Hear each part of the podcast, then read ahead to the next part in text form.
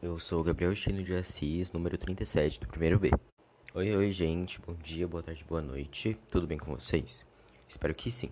No podcast de hoje falarei sobre alguns problemas ambientais urbanos, dando foco para poluição e lixo nos centros urbanos e nos rios e mares. Bem, como todos nós sabemos, com a urbanização acelerada e descontrolada, diversos problemas surgiram e que, se não forem resolvidos, podem causar sérios problemas para a sociedade e também para o meio ambiente. O problema da poluição urbana não é de hoje, ela ocorre desde o século XIX na Inglaterra, onde foi o início da Revolução Industrial.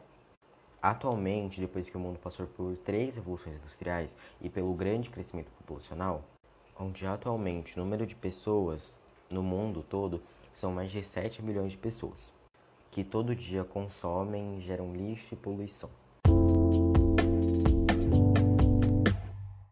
O lixo é um dos principais problemas dos grandes centros urbanos, principalmente dos países do primeiro mundo, como o exemplo dos Estados Unidos, que produzem cerca de 10 bilhões de toneladas de lixo por ano. Um dos principais agentes poluidores são as embalagens descartáveis, e uma maneira simples de reduzir esse número é diminuir a quantidade de lixo e aplicar medidas para amenizar e reduzir o consumo, reutilizando e reciclando os produtos.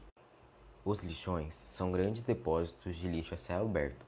São ambientes com grande probabilidade de contação de doenças. O mau cheiro chega a ser insuportável por conta do estágio de decomposição dos elementos presentes ali, né? E além de produzir um chorume, que é um lixo resultante do lixo, e esse possui uma coloração escura e é bastante ácido. A poluição da natureza, principalmente das águas, está prejudicando a saúde da população e também do meio ambiente. O lixo produzido pelo homem é a segunda principal causa de morte dos animais marinhos, como as tartarugas, por exemplo. O lixo acumulado nas praias brasileiras é composto por resíduos de plástico, metal, vidro, papel e seus derivados, como garrafa PET, copos descartáveis, canudos, cotonetes, embalagens, entre outros, e corresponde a 95% da sujeira encontrada nos mares do país. A reaproveitação de materiais é uma solução, tendo em vista que alguns podem ser reciclados e transformados em produtos novos, como vidro, plástico e papel, os quais economizam energia elétrica, poluem menos e utilizam menos recursos naturais não renováveis para ser fabricados. Grande parte do lixo produzido pelos homens sobrecarrega o sistema. Muitas das substâncias não são biodegradáveis e levam muitos anos para se decompor. E para evitar esse processo da população, a reciclagem assume o papel na preservação do meio ambiente. Apesar de não ser possível aproveitar todo o lixo produzido, os benefícios sobre os materiais recicláveis resultam positivamente na economia, na sociedade e também na natureza.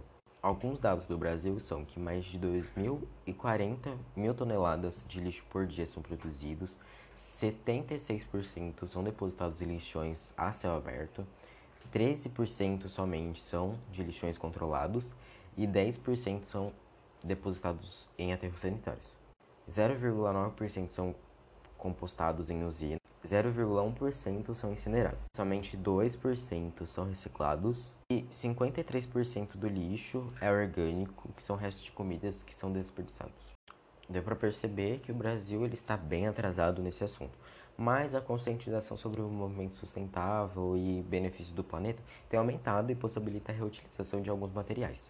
A regra do 3R, reduzir, reutilizar e reciclar, são palavras que podem mudar essa realidade. Estimular a coleta seletiva é uma alternativa para o primeiro passo em direção para evitar o desperdício e acúmulo de lixo, que aumentam a poluição nas cidades, do solo, da água e da natureza como um todo.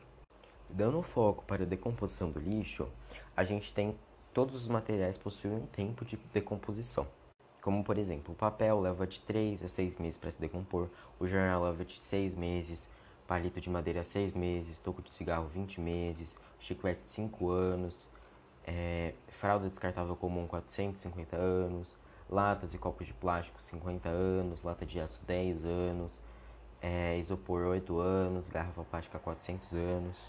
Existem também o tempo de composição dos resíduos em oceanos. Por exemplo, papel toalha leva de duas, de duas a quatro semanas, a caixa de papelão leva de dois meses, palito de fósforo seis meses, lata de aço 10 anos, é, lata de alumínio não existe tempo de composição, então ela fica lá para sempre. É, garrafa plástica 400 anos, boia de isopor 80 anos, em lixo radioativo de 250 anos ou mais. Podemos apresentar outro problema, que é o mercúrio nos rios devido ao lixo. Rios poluídos com mercúrio apresentam uma das piores formas de agressão à natureza. No Brasil, muitos rios são combinados com mercúrio. Nas áreas de garimpo de ouro são os mais frequentes. Um dos mais graves casos de poluição por mercúrio aconteceu no Japão na década de 50, onde indústrias químicas lançaram grande quantidade de mercúrio na baía de Minamata. As pessoas que se alimentavam dos peixes da região apresentavam graves disfunções neurológicas pelo acúmulo de mercúrio em seus cérebros. Esse caso ficou conhecido como mal de Minamata.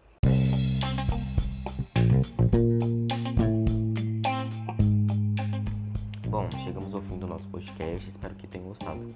Até a próxima.